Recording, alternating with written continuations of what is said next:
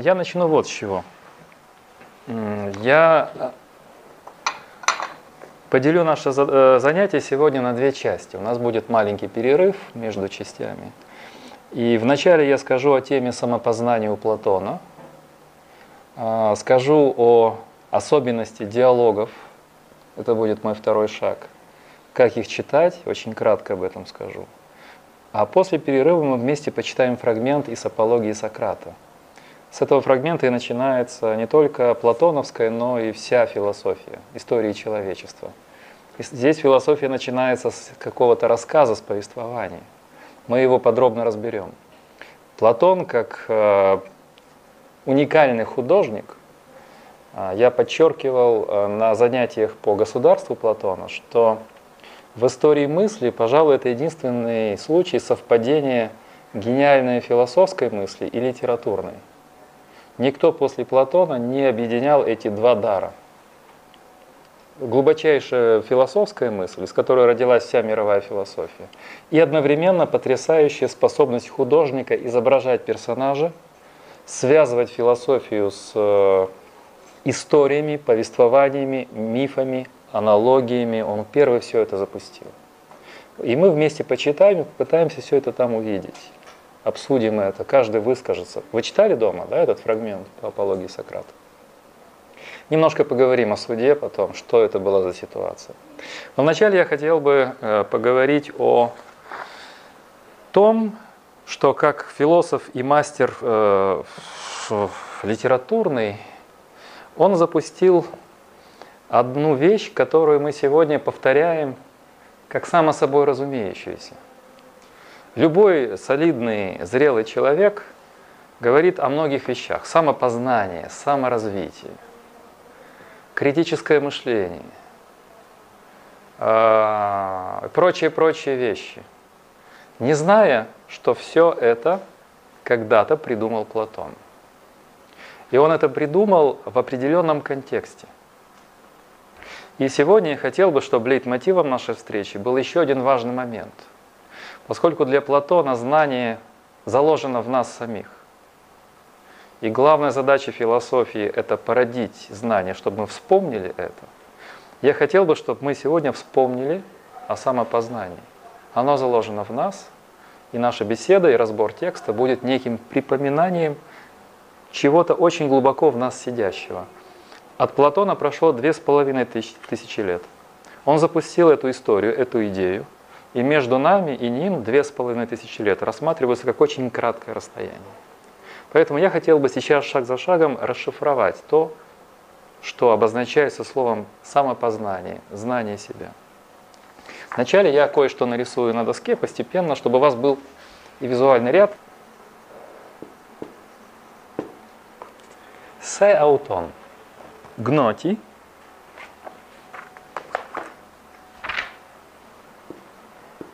Це аутон. Знай себя, которое потом будет переводиться как «познай самого себя». Так тоже можно. Почему эта фраза нетипична? Я начну с разбора фразы, а потом постепенно мы будем входить в смысл этой фразы.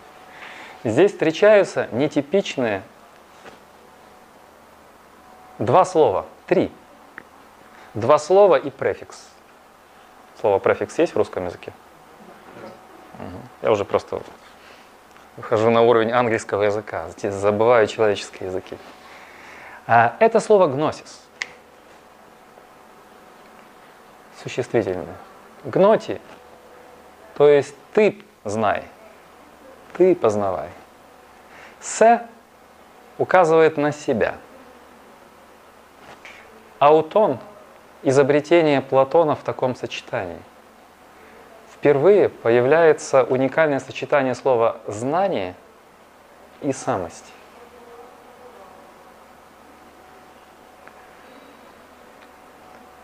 Это главная фраза, которую до Платона была написана на Дельфийском храме, сейчас кратко об этом скажу, запускает цепочку всей западной философии, потом науки. Это необычное сочетание знания и самого себя. Откуда мы знаем о самих себе? Как мы можем обратить на себя внимание? Есть ли особые подходы к самому себе? Как себя увидеть, если мы никогда не можем себя обнаружить? Кто этот сам, с которым мы должны иметь дело? Кто та самость, или позже будет термин личность, которую мы должны знать? Это неочевидные вопросы. А предысторию а, рассмотрена в диалоге Протагор, у вас нет этого диалога, где сам Платон в разговоре устами Сократа рассказывает, как возникли эти краткие надписи. Надписи нескольких греческих мудрецов. Я прошу послушать маленький фрагмент, он будет для нас отправным пунктом. Это фрагмент 343. Вот поэтому-то кое-кто из нынешних, да из древних догадались, что подражание лаконцам, спартанцам, это значит гораздо более любить мудрость, чем телесное упражнение. Они поняли, что умение произносить такие изречения, то есть краткие и точные изречения, свойственны человеку в совершенстве образованном. Странная постановка фразы. Совершенное образование – умение кратко, как стрела, выразить некую мысль. Мы образованы, если можем говорить тремя словами по поводу глубочайших вещей. Кратко, как стрела. Очень краткая формула. Упаковка мысли в краткой формуле. Но слушаем дальше. К таким людям принадлежали, и он перечисляет имена, это э, список известных греческих людей, которых называли мудрецами. Это еще не философы, это еще до философов. Это более древний период. Он их называет. Фалес Милецкий, ну, то единственный из них философ, Питтак Митиленский, Биант из Приены и наш Салон, Салон это реформатор Афин, и Клеобул Линский, Мисон Хинейский, седьмым же между ними считается Лаконец Хилон.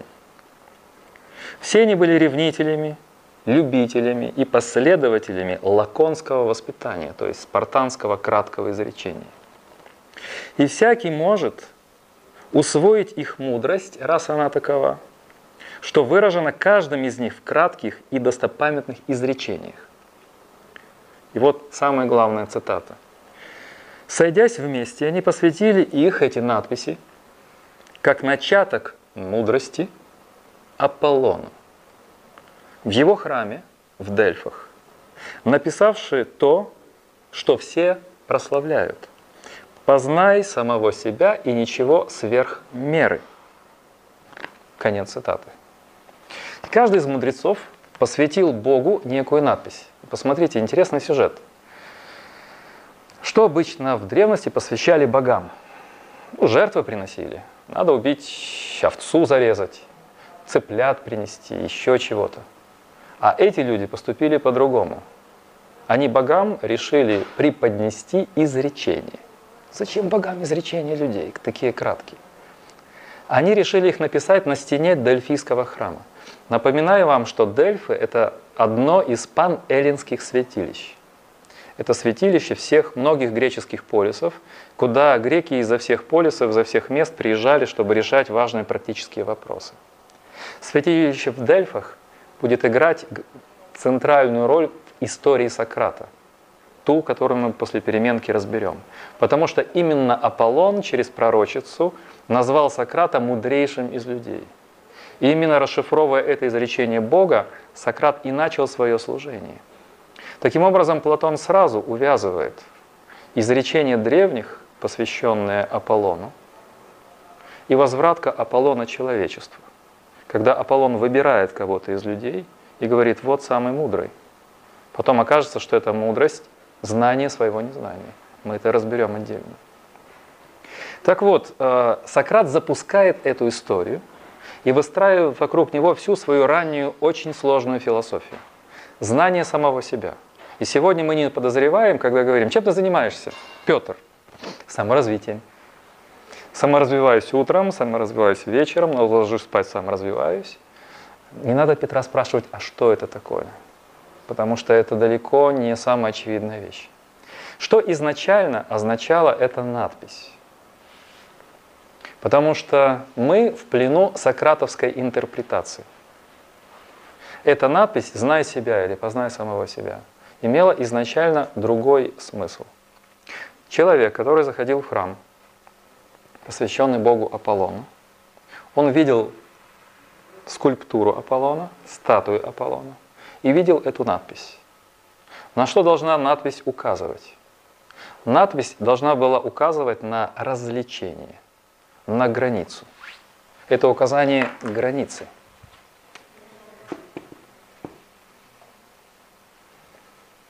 Указание границы между чем и чем? Как вы думаете? Между Богом и человеком. В подтексте означает между смертным и бессмертным. Это граница между смертным и бессмертным. Между мимолетным и вечным. Человек, заходя в этот храм, читая надпись «Знай себя», должен был понимать, что он перед лицом вечности, смертный, недолговечный человек. Это сознание границы. А, или по-другому толкование надписи «Знай свое место, человек, знай свои границы». Вопрос о границах потом будет очень важным для меня. Знай свои границы. И вот эта изначальная надпись, которая говорит о божественном в нас, я сейчас буду говорить медленно, потому что я свяжу несколько важных вещей. А, берется Платоном вкладывается в повествование о Сократе, э, в ранние диалоги. Ранние диалоги называются сократическими, потому что там опробируется определенный способ, определенный способ мышления. И вот э, что делает Платон с этой надписью? Как он ее переосмысливает? Что делается с этими границами? Куда передвигаются эти границы? Мы это косвенно видим не только по диалогам Платона, но и по всей последующей традиции. Вот, например, я взял с собой издание критическое билингва греко-немецкий и много немецких текстов выдающегося знатока неоплатонизма Вернера Байервальтеса. Это пятая Энеада, 5.3 Энеада Платина о самопознании. Самопознание единого – но здесь познает себя не человек, а космический ум. Ум познает сам себя. И здесь впервые возникают эти идеи самовидения, самопознания и так далее. И в этом исследовании как раз Байервальтес показывает предысторию самопознания в истории Запада. Это Аристотель, неоплатоники, потом Средневековье и так далее. Запущен сам процесс. Так вот, как э, Платон переосмысливает эту фразу? Где пролегают границы между вечным и смертным. Как вы думаете, ваша интуиция? Внутри человека. Не просто внутри человека.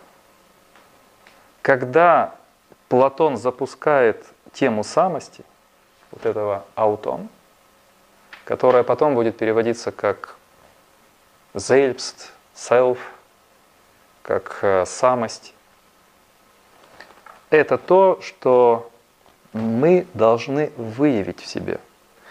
Совершенно верно говорит Евгений. Граница происходит, проходит теперь не между Богом и человеком, а граница проходит внутри, в глубине самого человека, каждого из них. Но для того, чтобы выявить в себе это божественное начало, мы должны видеть границы собственные. Границы собственных знаний, как человеческих знаний чтобы выявить себе божественное начало, которое начнет философствовать.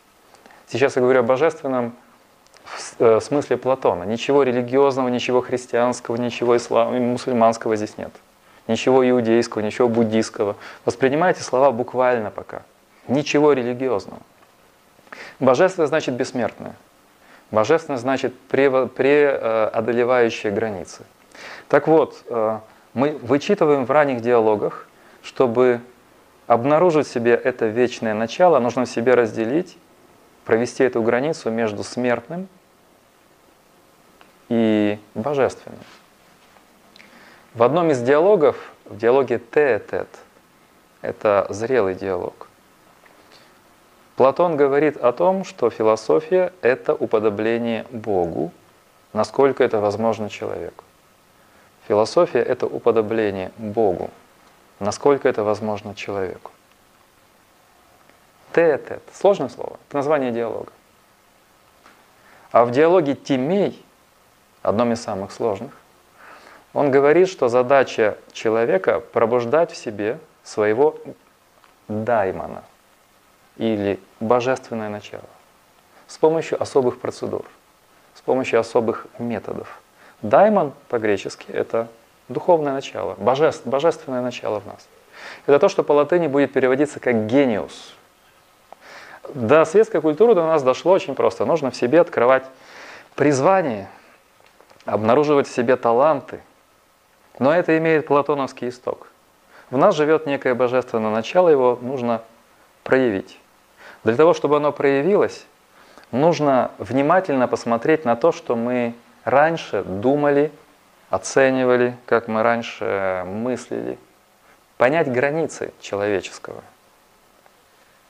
Чтобы божественное проступило, чтобы мы научились мыслить, мы должны быть к себе внимательны, мы должны себя проверять. Мы должны себя проверять и перепроверять. Мы должны предавать, поддавать себя испытаниям, мы должны себя испытывать. Сейчас я буду рисовать. Итак, да, сейчас я вот, ну пожалуйста, Юрий. Я не говорю пока ничего сложного. Я выстраиваю, я описываю, как это поле порождает философию. Пожалуйста. Вот этот момент с божественным началом, не до конца понятно. Имеется в виду да, Творца, имеется в виду мышление, имеется в виду да, вот это, что вкладывается в это. Хорошо, давайте мы как э, с вами мыслители-платоники попытаемся это разобрать. Я сказал, забудьте о религиозном. Конечно, у Платона был и религиозный контекст. Но если мы люди не религиозные, если мы люди светские, что остается от божественного начала для светского человека? Мой вопрос. Если не боги, то что мы обозначаем божественным? Разум. Разум. Разум. А что это означает, разум как божественное в нас? Как мы можем это объяснить десятилетней девочке или мальчику? Или современному человеку, с которым мы говорим, не вводя его в ступор, не придавая нашим речам подозрительность некой эзотерики, которую я не очень люблю. Понимание мира. Что это значит? Вот вы сказали, я могу задать еще круче вопрос. Вы здесь сказали очень важную фразу, я ее записал. Вы сказали, вообще не понимая. А я мог, могу задать вам сократовский вопрос. Что означает не понимать? Откуда вы знаете, что вы не понимаете? Я не задумывался над этим. Но вы говорите, я не понимаю. Ну, тогда я сам себе противоречу? Вы не задумывались над тем, что не понимаете? Не знаете, что означает не понимать? То есть, давайте так завершим эту мысль. Сейчас очень душно, я не хочу накручивать э, тугой узел мышления. Расслабимся. Чтобы не понимать, нужно знать, что ты не понимаешь. Хотя бы догадываться. Ну, а если человек просто что-то читает, например, да, но не может закономерность найти, либо взаимосвязь между разными вещами, он же может тоже это интерпретировать как не понимая. Ну, я не отказываюсь, но все равно здесь возникает некое ощущение непонимания. Это значит, есть что-то в нас, что мы начинаем, некий индикатор включается. У нас возникает ощущение, что я не понимаю. Но если у нас это ощущение возникает, зафиксировали, я читаю сложный текст. Я слушаю сложную мысль. Вот я сложную мысль излагаю, вы начинаете мне, Юрий задает правильный вопрос. Возникает ощущение непонимания.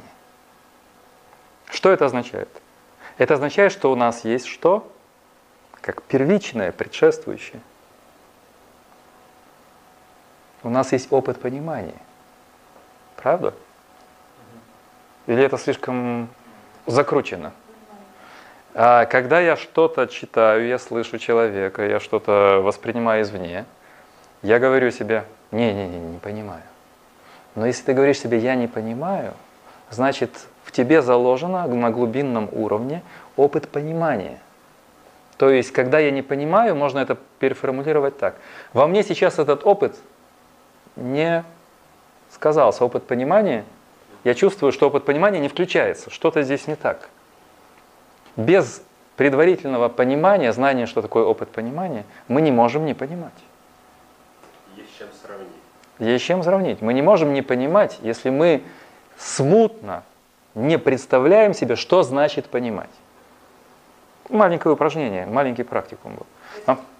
если мы видим уже эту проблему, это означает, что мы Это значит, что мы пробуждаем в себе мыслящую самость. Это значит, в нас оживает это божественное начало. Это значит, что в нас мышление начинает действовать. Оно знает, что значит понимать. Если бы не было этого начала, у нас бы не, не было бы ситуации, фиксации, что не, я не понимаю. Я читаю текст, я не понимаю. Понимание у нас раньше. В терминах Платона оно вложено в нас. Оно в нас вложено, прежде чем мы начинаем свой путь. Прежде чем мы начинаем мыслить, мы можем мыслить, способность мыслить. Прежде чем мы начинаем не понимать, у нас есть способность понимать.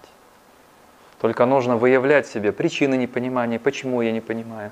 Это и есть путь мышления. Кто-то еще поднимал руки. Да, пожалуйста, Семен. Ну, можно же сопоставить, что, например, когда человек чувствует непонимание, это значит, что того набора информации и каких-то там его да, там, взглядов на какие-то вещи несопоставимы с каким-то мнением, и ему не хватает просто каких-то какой-то информации, либо какой-то взаимосвязи. И когда он найдет эту взаимосвязь, Мгм. потом он просто ну, как бы найдет пару фактов, да, и эти пару фактов как бы бу- будут представлены в виде какой-то да, там, схемы ну, внутри головы. И он скажет, что вот я понимаю. Ну, конечно. Но может просто не хватает. Но это говорит, это, это то же, что я вам только что говорил. Просто вы добавили к опыту понимания, предварительному, еще не проясненному, а, другие факторы. Новая информация, какие-то новые знания, новый опыт чего-либо. Я пойму эту книгу, если мы вместе с Аней ее потом проговорим. Это будет дополнительное знание, и ваше пон- понимание включится. Или вы какие-то новые факты узнаете. Это из детства вообще идет. В детстве ты вообще ничего не понимаешь. Конечно. Тебе все абсолютно вот. Ну, мы от детства недалеко ушли, во-первых. А, во-вторых, это и есть платонизм. Вас сейчас проговаривает платонизм и говорит, что все зна- знания у нас уже есть. Чтобы их запустить, нам нужны особые процедуры. Сейчас мы о них поговорим. Это значит, что мы с момента рождения существа уже готовые к развитию, выявлению понимания, выявлению божественного начала. Теперь о божественном начале более э, точно отвечаю на вопрос Юрия. Божественное начало это значит, у нас есть какая-то способность. Я часто на лекциях э, варьирую этот сюжет. Сейчас я могу его так э, кратко э, сформулировать. Божественность у нас это означает, что у нас кроме способностей фиксировать моментально какие-то реакции. Мы что-то увидели, нас укололи, мы среагировали. Я слышу аромат кофе, я реагирую, я иду туда. У меня когда-то был песик, мы гуляли по лесу, он слышал, как шашлыки жарят, у него лапы сами туда пошли. Он сразу среагировал. У нас есть сразу реакция. да? А есть у нас способность, которая может расширяться до беспредельности.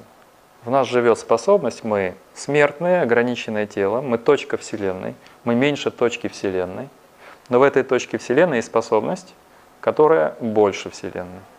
Потому что она спрашивает о происхождении Вселенной, о том, что было до Большого Взрыва, что такое 13 миллиардов лет развития космоса, что будет через миллион, миллиард, еще 10 миллиардов лет.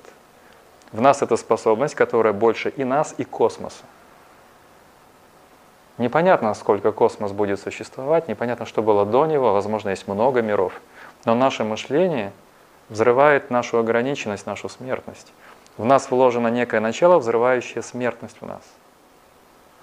Разрывающее границы смертности. Об этом и говорит Платон. Границы между Богом и человеком, которые предполагались мудрецами э, в э, Дельфах, эти границы лежат в нас, и нужно обнаружить, где искать, как проявлять то, что может выйти за пределы смертности. Но когда мы мыслим, говорит Платон, не нужно устами Сократа, не нужно забывать, что каждая наша оценка и каждый наш опыт помыслить, каждая наша способность или опыт, попытка мыслить, все-таки еще связана с нашей смертностью. Поэтому постоянная самопроверка – необходимо условие продвижения к божественному началу в нас. Все, что в нас происходит, должно поддаваться проверкам и коррекциям. Из этого вырастает идея критического мышления. Это идея Платона. В греческом словосочетании это звучит так. Логон дидоной.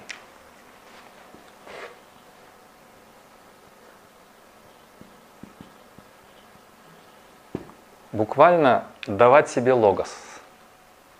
Отдавать себе логос, возвращать себе логос. Мы говорим отдавать отчет, потому что логисмоз по-гречески это считать, рассчитывать. Это же и смысл, и основание, и слово.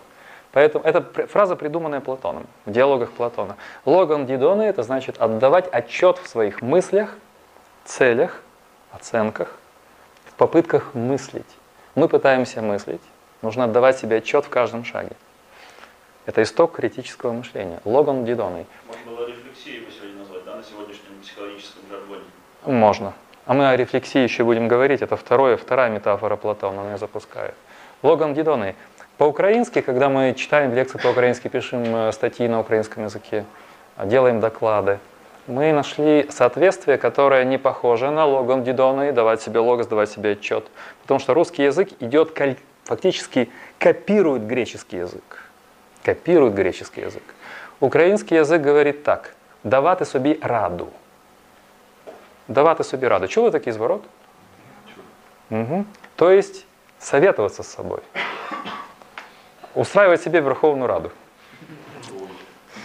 Думу. Не дай Бог сказать, к вечеру упомянуть. диалог. Это внутренний диалог, который будет в Федоне называть Платон диалектика как разговор души с самой собой разговор с самим собой. Не путать с расколом личности и с психическими заболеваниями. Биполярное расстройство. Да, не путать с биполярным расстройством. Разговор души с самой собой, пожалуйста, не путать с биполярным расстройством. Итак, завершаем эту схему. То, что я сейчас заготовил, я попытаюсь выстроить а, в все-таки а, потом после переменки, если будет а, маркер еще более черный, более четкий, если что, я найду свой, потому что здесь... Итак, выстраиваем ту цепочку, визуализируем, которую я вам предложил.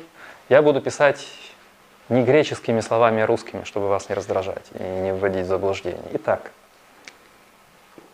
Платон изменяет смысл изречения, посвященного Богу Аполлону. Связывает историю Сократа – с Аполлоном. И Сократ будет себя понимать как апостол, посланец Аполлона. Как человек, который исполняет миссию Аполлона. Миссию, связанную с мудростью, сознанием. Знать самого себя – это значит проводить границы, можете себе так рисовать, границы между смертным и бессмертным в нас. Обнаруживать себе бессмертное начало. Самость.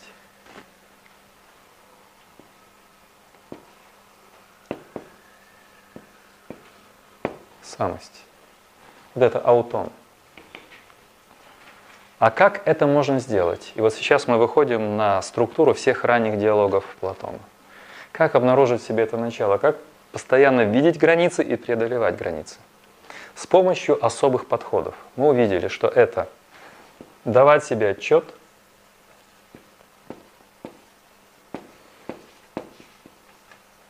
логон бидоной. А как себе отдавать отчет? Мы раскручиваем цепочку. Как постоянно контролировать, наблюдать, смотреть на себя? А, Платон изобрел в ранних диалогах этот метод. Это подход давания себе отчета, отдачи себе отчета – связано с тем, что называется постановкой вопросов. Постановка вопросов.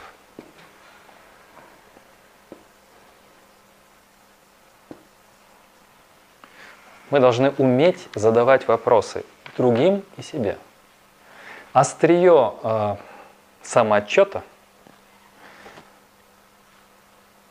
фиксируется и заостряется в вопросах, которые мы должны учиться ставить вопросы и цепи вопросов. Сократ ставит вопрос и ряд вопросов, которые нажимают на болевые точки собеседников. В результате получается то, что мы называем философским разговором, философской беседой. Каждый диалог – это терапевтическое пространство обнаружения самости, обнаружения границ и попытка их перейти. Структура каждого раннего диалога – это цепочка вопросов, нечто новое порождающее. Правильные вопросы, которые требуют от нас продвижения. Вопросы и то, что называется диалоги. Видите, здесь снова слово «логос», как логон дидоной, отдавать себе отчет, диалогос, это значит логос, разыгрывающийся между собеседниками. И именно здесь, в этом результате, должно проступить наше «я», наша самость, которая у Платона об, э, обнаруживается как, я завершаю эту цепочку, как то, что он называет, назову по-гречески, оно звучит нейтрально, а не эзотерически. Это наш дух, наш ум, нус. Вот вечное начало в нас. Отвечая на вопрос Юрию, как раз я об этом и говорил. Это мышление, которое взрывает э, временные границы. Мы должны прорваться к мышлению. Мышление, оно локализировано в нас в том, что Платон называет псюхе или нос, душа или ум в нас. Мы можем называть это духовным началом, центром нашего «я», самостью. Именно в самости живет это начало, это мышление. Поэтому, когда мы постоянно смотрим на себя, мы должны понимать, что мир понимается нами из самого себя, из глубины своей самости. Для этого эту самость нужно шлифовать, взращивать и делать ее открытой и чувствительной к смыслам, знаниям и так далее. Здесь вопрос. Да. Попадали мы здесь в ловушку сегодняшнего определения самости и я, как э, некоторой индивидуальности, но не, не индивидуальности в понимании Платона как нечто неделимое внутри Мгм. нас, а индивидуальности как неповторимости. Сегодня же мы считаем, что я и Мгм. самость это нечто такое, что у тебя такое уникальное и единственное в своем роде. И тут нужно также то, что оно дано само по себе. Да, что оно, а что оно дано, и дано оно даже не в знаниях, которых, и не в пониманиях, которые ищет Платон, а сегодняшнее я, оно скорее более эмоционально. То есть мы сегодня видим я как э, э, в психологическом плане, опять-таки, да, возвращаясь э, к этому Ну вот хорошо. контексту. Мы еще... Что было, что было я Платона, мне вот э, интересно. А Это уже второй вопрос. Да, это уже второй вопрос. И А, таким я образом связываю два вопроса. таким образом следующий вопрос. Вот это цепочки вопросов. Да. Ну вы сейчас как с, э, персонаж диалогов Платона. Из Берлина приехал персонаж диалогов Платона Да. как раз. Да. Попытаюсь это связать. Итак, в ловушки мы будем попадать всегда. Это нормальная ситуация. Ошибки, э, сбои, сомнения – это наше благословение. Потому что, ошибаясь, мы прокладываем путь к чему-то, что мы называем истиной, знанием и так далее. Если мы не обнаруживаем в себе ошибок, это значит, мы не мыслим. Обнаружение ошибок – путь к мышлению. Поэтому первый вопрос связан с словом, не попадаем мы, ли мы в ловушку. Сегодняшнего понимания я, самости, Попадаете на здоровье, попадаете постоянно в ловушки. А эти ловушки называются по-гречески апория. Этим ловушками заканчиваются ранние диалоги Платона. А это то, что стимулирует мышление дальше. Теперь рассматриваем дальше, раскручиваем ваш вопрос. Конечно, чтобы понимать диалоги Платона, нужно уметь работать с массой предрассудков, которые у нас накопились вокруг самопознания, я, э, самости. И это также искусство. Убирать и слой за слоем снимать эти накопившиеся предрассудки. Но как мы это можем сделать? По методе Платона, задавая себе вопросы. Вот, например, современное «я», оно больше эмоционально, оно связано с моей уникальностью. А теперь мы запустим метод Платона и спросим, откуда у нас эти убеждения? Я хотел несколько расширить вопрос, с расширить, с другой стороны уточнить. Да. А, то есть э, мне кажется, что я Платона это не я сегодняшнее индивиду- индивидуальное. Сегодня мы считаем, что найти себя это найти нечто уникальное и индивидуальное. А, не считалось ли у Платона, что найти Мгм. ядро некоторое, это найти нечто универсальное и общее?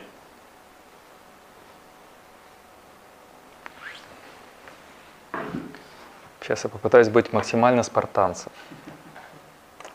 Чтобы не сбить вас с толку, потому что я могу ответить одним предложением, а, но оно будет непонятным. это вопрос не такой простой. Давайте рассмотрим, давайте протестируем понятие уникальности нашего и самости, нашего «я». Мы встречаем у Платона и платоников, от Платона через неплатонизм, средневековую мистику, типа мейстера Экхарда, вплоть до немецкого идеализма, Фихте, Шеллинга, установку, согласно которой главная часть в нас – это божественная часть. Фактически это искра вечности, искра божественного начала в нас. Для Платона и платоников это было и буквальное понимание. В глубине нас не уникальность нашего субъективного смертного «я», а в глубине нас искра или зерно, брошенное божественным началом. И наша задача и обнаружить эту искру и разжечь ее, чтобы божественное проступило в нашем смертном теле.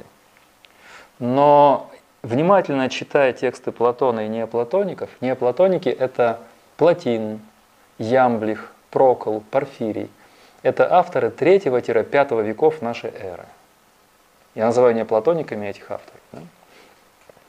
Они учат о странном вещи. Вот именно обнаруживая в себе это божественное начало или искру космического ума, мы становимся самими собой. Находим фундамент. Мы находим самих себя.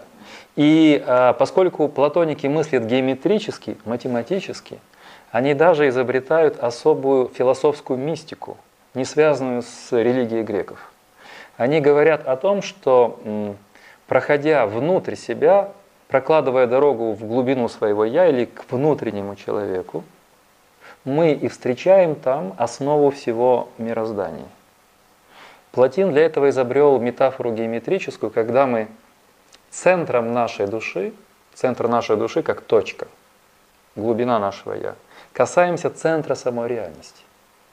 Он это изображает как наложение точек глубины нашего «я» и глубины мира. И вот в этом моменте очень трудно различить, где моя уникальность, а где основание мира. Потому что они начинают взаимодействовать. И поэтому ответить на ваш вопрос так непросто. Потому что, отвечая на вопрос об уникальности, мы должны себе ответить на вопрос, какие предрассудки у нас связаны с нашей уникальностью. Непохожесть на других, мыслим не так, как другие, не так пьем кофе, левым мизинцем поднимаем трехкилограммовую чашку, например, да? а, не так гладим кота или не так мыслим. Но для Платона не так мыслим, это не всегда хорошо. Мыслить, э, я так вижу, я художник, я так вижу – это не совсем хорошо. Но я хочу сказать, что здесь возникает метафора наложения точек. В нас, э, у нас внутри, на глубин, глубинах нашей самости, есть это вечное начало, есть это то, что мейстер Эхард называл искрой божества в нас, или Платон называл внутренним человеком, внутренним я. Но именно прорывая в своей глубине, мы если вам кажется это слишком абстрактным, давайте спросим себя по-другому. А как мы еще можем коснуться основания мироздания, вот космоса? Где глубина космоса вовне? Вовне нас. Нигде. Но однако же, если мы представим себе Вселенную как нечто целое, представляя Вселенную как нечто целое, мы должны представить себе некий принцип Вселенной. Иначе не будет целого, она будет разваливаться. А как мы к нему можем прорваться? Платоники говорят, вы уникальный инструмент. Путь к основанию космоса лежит через глубину вашего «я». Потому что вовне основания космоса нет. Каждый есть центр. Каждый есть центр. И если мы хотим что-то узнать о первопринципе Вселенной, мы должны прокладывать путь внутрь себя. Потому что вовне мы этого не найдем. Вовне мы будем, представьте себе, мы в суперсовременном космическом аппарате. Мы ищем основание Вселенной.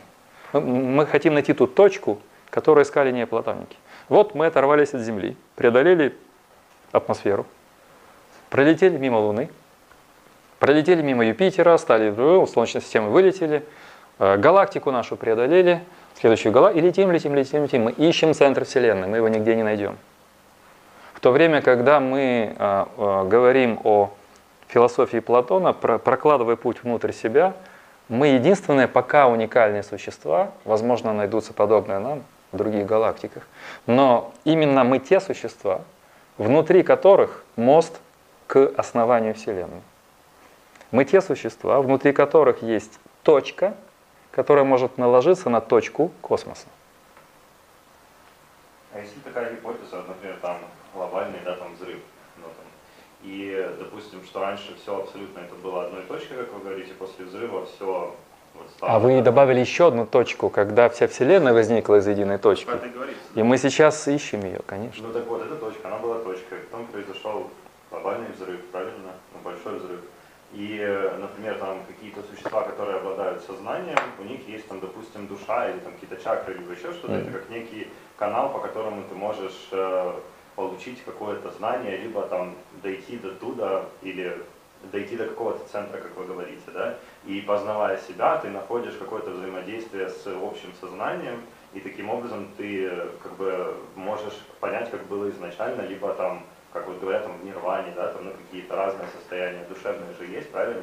То есть теоретически это и в каждой религии есть какие-то отголоски на то, что есть некая связь, правильно, Да. есть и так далее. И в принципе это можно сказать как находя в себе какое-то правильное мышление, ты Да. можешь осознать нечто большее, чем свое сознание. Но мы сейчас уходим в такие вещи, которые философы пытаются избегать, и про все-таки сторонник более строгого мышления. Но раз мы вышли на этот уровень, да, в Кабале, например, это некая первичная точка, из которой рождается Вселенная. Э, Все мистики, мыслители истории Запада и Востока проходили через эту стадию. Что это значит? Если допустить, что Вселенная родилась из некой точки, из некоего первого минимального, да, это как бы но ведь точно так же мы и все знания из своей точки производим. Мы можем создавать аналог Вселенной. Это наше мировоззрение. Это наша картина мира. Это наше понимание людей, себя и Вселенной. Мы действуем аналогично Вселенной. Мы порождаем из точки нашего «я» все, что мы можем назвать миром. И мы можем, исходя из этого создания мира, создавать все, что вокруг нас, все виды деятельности. Экономика, искусство, политика, наука, космология, математика, геометрия. Мы существа, порождающие Вселенную. Мы существа, порождающие мир. Да? У меня тогда возникает вопрос, что мы ищем вот эту вот искру божественную, и мы в то же время порождающие Вселенную, так как понять, где же эта искра? Потому что, мне кажется, порождение Вселенной и чего-то, это какой-то поверхностный, может быть, даже уровень. Это пока поверхностный. Но мы говорим о том, что когда мы мыслим Вселенную, ее развитие, ее порождение, ее развитие, мы мыслим что? Сразу законы, мы мыслим э, нормативные взаимосвязи, мы ищем объяснение Вселенной. Точно так же мы ищем объяснение самим себе. Я хочу, чтобы сейчас, э, поймите меня правильно, я не эзотерик. Мы вышли на этот уровень, поскольку с этого все начиналось. Но ведь здесь э, для философии главное вот эти проверки, отдать себе отчет, задавать вопросы, прокладывать путь строгого, критического, доказательного знания. Это с этим связано, понимаете? И если мы спросим себя, откуда мы можем знать, откуда доказательность, откуда нормативность, откуда обоснованность знаний, мы своим смертным эмоциональным это объяснить не можем. Это в нас что-то, некая способность мыслить, которая больше нас. И эта же способность мыслить соединяет нас со Вселенной. Поскольку познавая ее, мы видим, что во Вселенной также есть некая структура смысловая. Вселенной тоже присущи некие смыслы, которые мы попытаемся считывать. Это тоже некий большой организм или система, в которой много связей между идеями, смыслами, законами и так далее. И вот наша задача это познавать. Это не так просто, как вы говорите, это не исходный момент. Я просто хочу сказать, я, мне Владимир задал вопрос, а я сказал о наложении точек. И вопрос об уникальности, он не банальный. Вот э, мы с Владимиром недавно говорили о Харисе, который вот секулярный человек, он атеист и попал в учебники по религии. Поскольку он атеист. В отдел, да, поскольку он атеист, но он стал проповедовать некий не религиозный, секулярный опыт, духовный опыт. Сегодня на Западе популярны духовные практики атеистов. Потому что так или иначе мы сталкиваемся с тем, что стру- структура мира не только рациональна, но своей рациональности прекрасна. Это красота математических уравнений. Красота соотношения между э, планетами, галактиками, вообще понимание космоса с его закономерностями поражает, резонирует с нашей эмоциональной составляющей, с нашей эстетической составляющей. Это, кстати, древний греческий тип понимания красоты. Красота – это математический порядок, упорядоченность элементов.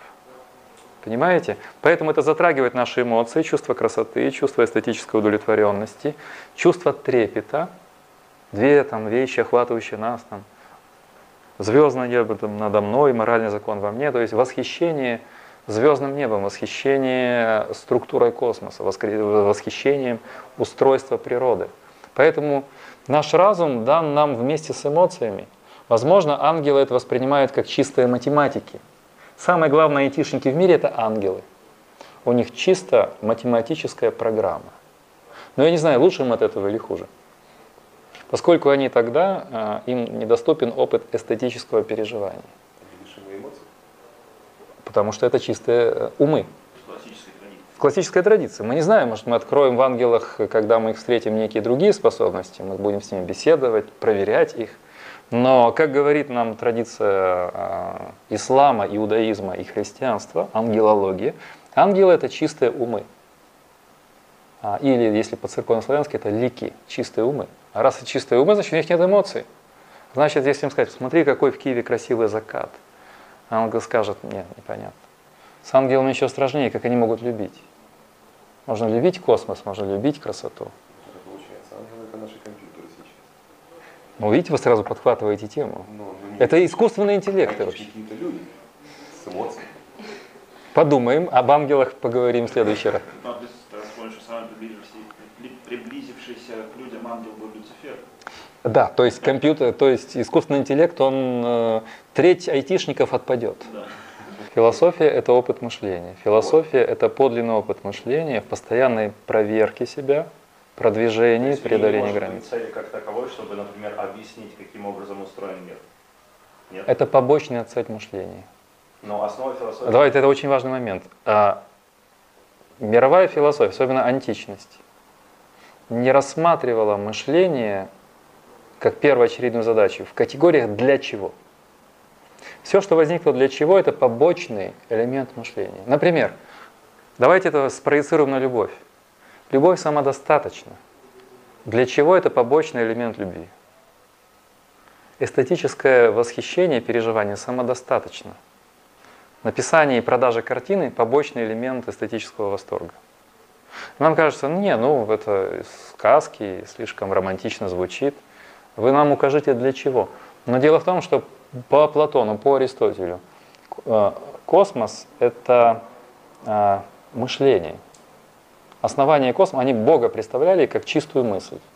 А поскольку ему ничего не надо, он живет в вечности, он постоянно на себя смотрит и себя познает, то для чего отпадает? Для чего возникает у нас, как побочный элемент? У вас есть картина, можно любоваться. Для чего картина? Ну, чтобы закрывать дырку от обоев. Тогда, Это для чего понял, картина? То вот по Платону как раз заключалось в том, что вырабатывать мышление и развивать его исключительно в этом плане. И нахождение божественного внутри mm-hmm. себя исключительно для развития мышления. Правильно? Не совсем. Потому что у Платона философия, чтобы быстро закончить, э, принимает политическую окраску. Поскольку мы все призваны к тому, чтобы проявлять себе это начало, в сообщество мы должны преобразовывать, исходя из нашего разумного начала. Платон застает несовершенные формы государственного устройства. Поэтому мышление должно быть направлено на то, чтобы изменять практики вокруг нас. Чтобы наши практики приближать к эм, стандартам божественного начала. Создавать такую систему политическую, такую систему взаимодействия, которая бы делала возможным мышление в более интенсивном виде. Государство Платона написано в этом ключе. Для этого создавалась Академия Платона. Я это в других местах говорил, не хочу повторяться. Платон мыслит практически здесь. Он мышление пытается применить к изменению наших практик. В этом смысле философия практически заострена у Платона. Как и у Аристотеля также.